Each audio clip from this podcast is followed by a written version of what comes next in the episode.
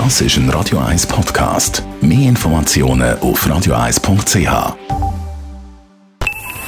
Best auf Morgenshow wird Ihnen präsentiert von der Alexander Keller A G. Suchen Sie den besten Zügelmann, müssen Sie zum Alexander Keller gehen. alexander keller punkt c h. Heute wäre Lady Di sechzig geworden. Wir haben darum ausführlich heute Morgen mit dem Royal-Experten Andy Engler darüber geredet.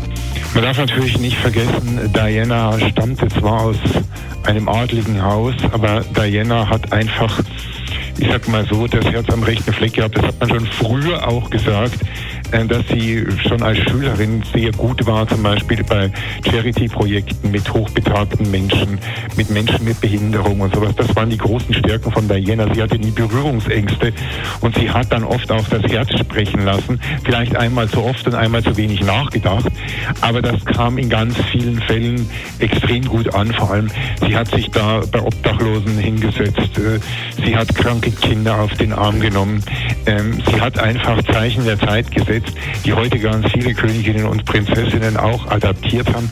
Aber bei Diana kam das sozusagen spontan. Also wenn man will, sie hält das Copyright drauf. Und dann ist beim Spiel von der Schweizer Nazi morgen im Viertelfinale gegen Spanien ein super Fan dabei, nämlich der Nazi-Fan, der beim Spiel gegen Frankreich viral gegangen ist.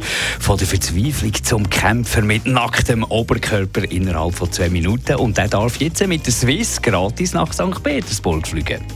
Ja, der Luca Luttenbach repräsentiert in dem unglaublich historischen, fast einmaligen Spiel die gesamte Emotionslage, äh, wo ich denke, dass sich das innerhalb von wenigen Sekunden wahrscheinlich in der ganzen Schweiz aufgebaut hat. Und aus dem Grund darf er am Freitag mit einer Begleitperson nach Sankt Petersburg reisen und sich das Spiel gegen Spanien anschauen. Dann haben wir in unserer Rubrik «Weisst noch» über den Fülli geredet. Fix in unserem Etui gewesen, also nebst Killer, äh, Fliesspapier. Du hast gesagt, was, stopp, nein, warte, das gesagt, Fliesspapier, du hast dem Löschpapier. Löschpapier gesagt, Zirkel war auch dabei gewesen. Deckere, nein, Deckere habe ich einmal nicht reingebracht, jetzt war es zu klein gewesen, also nochmal fast kaputt gemacht. Aber eben, Fülli nicht mehr Teil vom Lehrplan einundzwanzig, hat heute die Oberstlehrerin Dagmar Rösler gesagt. Weil der Fülli im Alltag fast nicht mehr gebraucht wird, hat er auch in der Schule nicht mehr so einen höheren Stellenwert wie früher.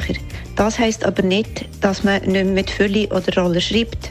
Aber Schülerinnen und Schüler müssen lernen, mit verschiedenen Schreibgeräten wie Bleistift, Filzstift, Fülli, Roller, aber auch mit Tastatur und Touchscreen zu schreiben.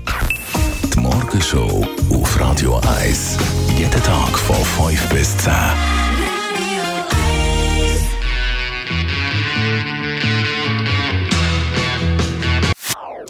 Das ist ein Radio eins Podcast. Mehr Informationen auf radio eins punkt c h.